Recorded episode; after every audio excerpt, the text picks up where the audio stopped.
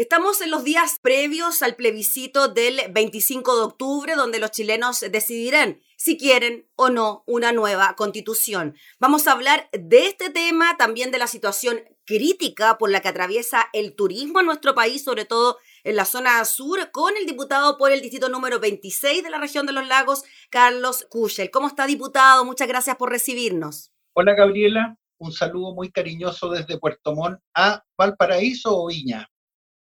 ¿Dónde estás Se equivocó, diputado. Estoy en Santiago, fíjese usted. En Santiago, mira. Así es, en Santiago. de la... Por la ventana es como un paisaje medio grande. El cerro nomás, diputado. Oiga, un saludo primero para toda la gente de Puerto Montt, tan bonita zona, su zona por lo demás, así que un saludo también para todos los que están por allá viendo y escuchándonos a través de la radio y el canal. Muchas gracias. Bueno, partamos por eso, después nos vamos a lo del plebiscito. Le quería preguntar por la situación de su zona, el turismo, que se ha visto seriamente afectado por la situación de pandemia. Conversábamos previo al programa y usted me decía que, claro, que quizás durante el año la actividad turística no es tan fuerte, pero en el verano es el grueso de la actividad y ahora precisamente estamos entrando en esa temporada y la cosa se ve bastante compleja, ¿no? Así es.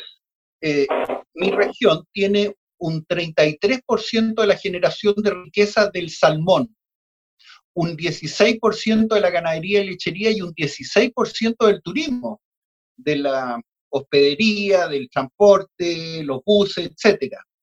Pero el turismo funciona de preferencia en primavera, verano, otoño. En cambio, la ganadería, la agricultura funciona el año redondo. Entonces estamos todo este invierno prácticamente sin turismo, con pandemia, pero ahora viene el gran momento del turismo y estamos con pandemia. Entonces se requiere convivir con la pandemia en buena medida. No sé cómo lo vamos a lograr, de lo contrario el daño va a ser muy grande porque es muy relevante el tamaño de la actividad turística y eh, su significado social, económico en nuestra región. Y además, diputado Kuchel, uno a la hora de pensar en actividades turísticas o recreativas, uno tendería a pensar de que eso va a ser lo último que se va a retomar. No, no se le da quizás la importancia o la relevancia que tiene esta actividad para la economía del país cuando no se le da la trascendencia que llega a tener. Yo creo que le vamos a dar más trascendencia porque como estamos obligados a estar encerrados, eh, este es un turismo de aire, de aire puro, de aire abierto, eh, un turismo eh, panorámico, un turismo de paseo, un turismo de aire libre. Así es que yo creo que la gente va a valorizar el turismo magnífico que tenemos acá de aire libre, de paisajes, de panoramas, de navegaciones, de paseo, eh, de excursiones, de caminatas, porque el encierro nos hace valorizar eh, lo que teníamos a la mano y que despreciábamos. Es como una persona que llega vieja y no puede caminar, pero eso es para siempre. Mm. Nosotros ahora podemos, eh, podemos caminar, podemos disfrutar, ojalá el máximo de gente, y yo creo que el turismo puede venir incluso con más fuerza, el turismo nacional como una alternativa, ¿no? De poder realizar actividades al aire libre, quizás no estar en aglomeraciones, guardar la distancia social necesaria. Así es, con todas las precauciones, pero eh, va a ser también, yo llamaría una especie de turismo social y un turismo de salud también. Mm. como de reponerse del encierro. Diputado Carlos Kuchel, ¿y usted cree que las ayudas para los empresarios del turismo han sido las adecuadas a la hora de enfrentar esta situación de pandemia? No, eh, a ver, nada ha sido 100% adecuado, porque primero, por lo menos yo tenía en mi, cuando me, dijeron en la cámara, oye, tú por tu edad tenés que ir y no vuelvas más, eh, todo va a ser eh, telemático.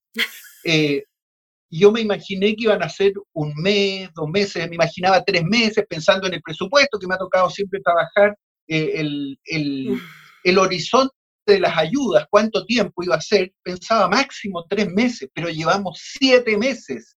Y ahora, particular que estamos hablando del turismo, estamos entrando en la temporada de turismo porque todo esto coincidió, partió, digamos, que a mediados de marzo, el 18 de marzo, por ponerle una fecha, bueno, ahí se acababa el turismo porque ya estábamos en clase, empezaba el año normal.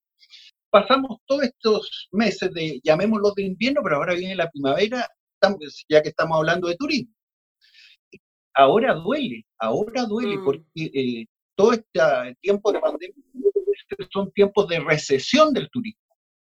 Pero ahora vienen los momentos de vida del turismo y que tiene que hacerse en forma simultánea. Y aquí hay también un problema con los alcaldes, porque los alcaldes, acá en mi región, algunos exageradamente llamaron a poner barreras sanitarias, aduanas sanitarias, incluso algunos por su cuenta pusieron barreras, se cerraron como una hora esas comunas encerradas, tienen focos, quedaron con focos encerrados adentro también, y a veces los encerrados están peor que los que estaban abiertos, en fin.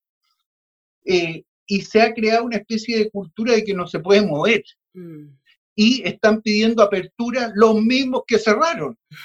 Eh, estamos en una situación compleja y aquí nos falla a veces las comunicaciones, las comunicaciones entre todos y una voz central, porque como también tenemos elecciones, todo el mundo se quiere lucir dando la solución al tema eh, pero como tú ves, la solución hasta ahora no existe en ninguna parte del mundo. Mm. Lo único, la única gran solución es la precaución y todas las medidas que tú señalabas, que es un paliativo no es la solución. Diputado Kuchel, ¿y usted cree que la gente de su zona, los empresarios del turismo, están tomando todas aquellas medidas dentro de lo posible, no todas aquellas medidas para prepararse y así de alguna manera, estando quizás en etapa 3 del plan paso a paso, pasando a transición, a preparación, puedan recibir a turistas de distintos puntos del país, porque pensando en que en las fronteras están cerradas de muchos países y que va a ser más complicado moverse en el extranjero, quizás es el turismo local, nacional, el que pudiese tener un mayor ímpetu durante estos meses.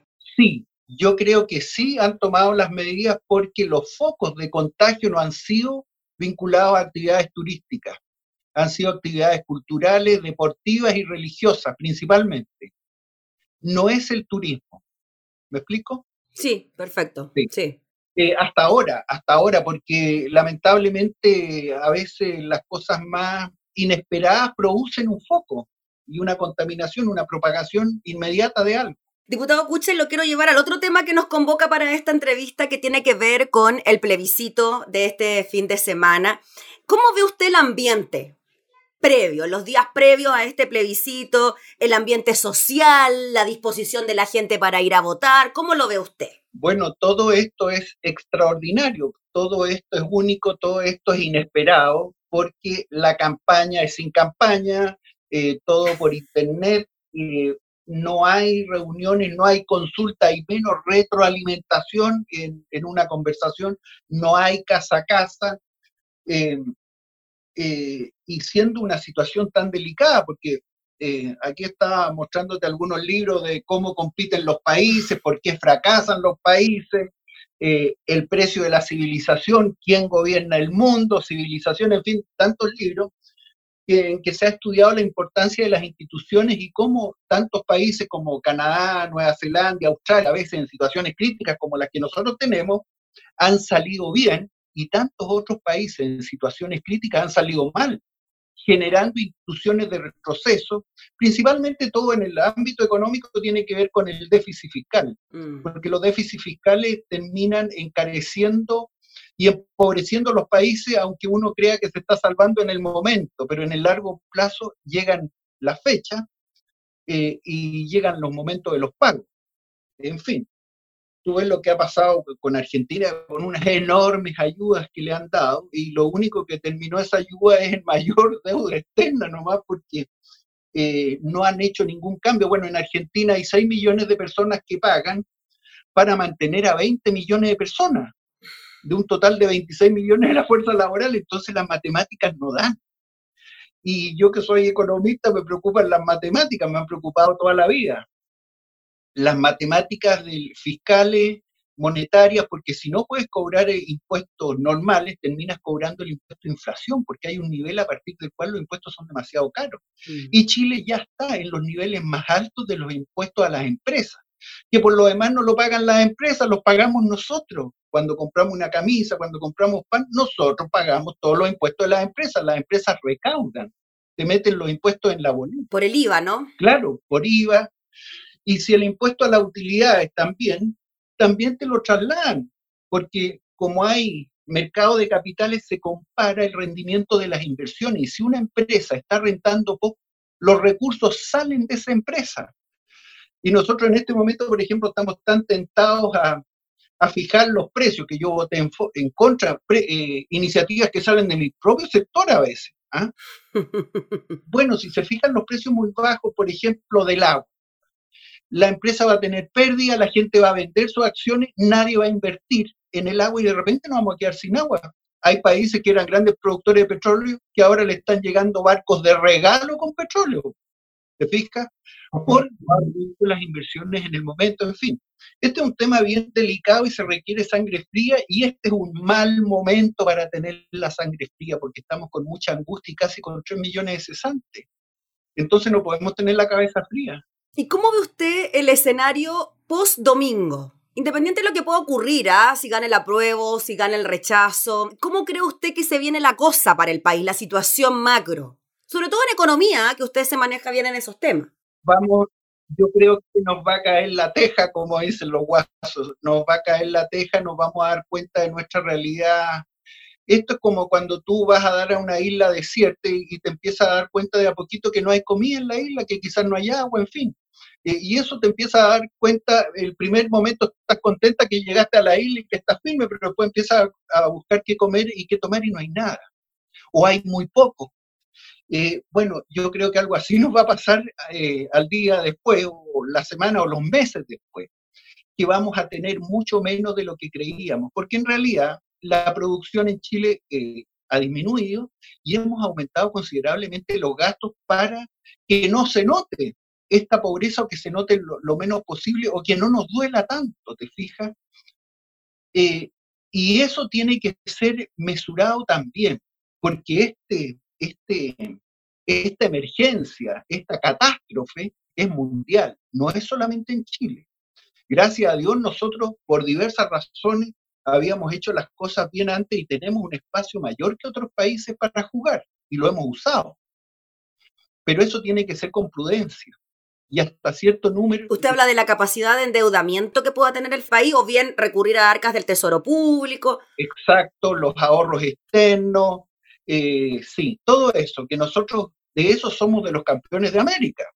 Pero eso mismo se está criticando ahora y se cree que eso ha sido nocivo y por eso queremos cambiar la constitución para cambiar el modelo. Bueno, este es el modelo que nos tiene a la cabeza de América. No vaya a ser que tengamos otra constitución que nos lleve al estancamiento, al empobrecimiento y vamos a culpar a la constitución. No, es cómo nosotros hacemos las cosas, las instituciones en general.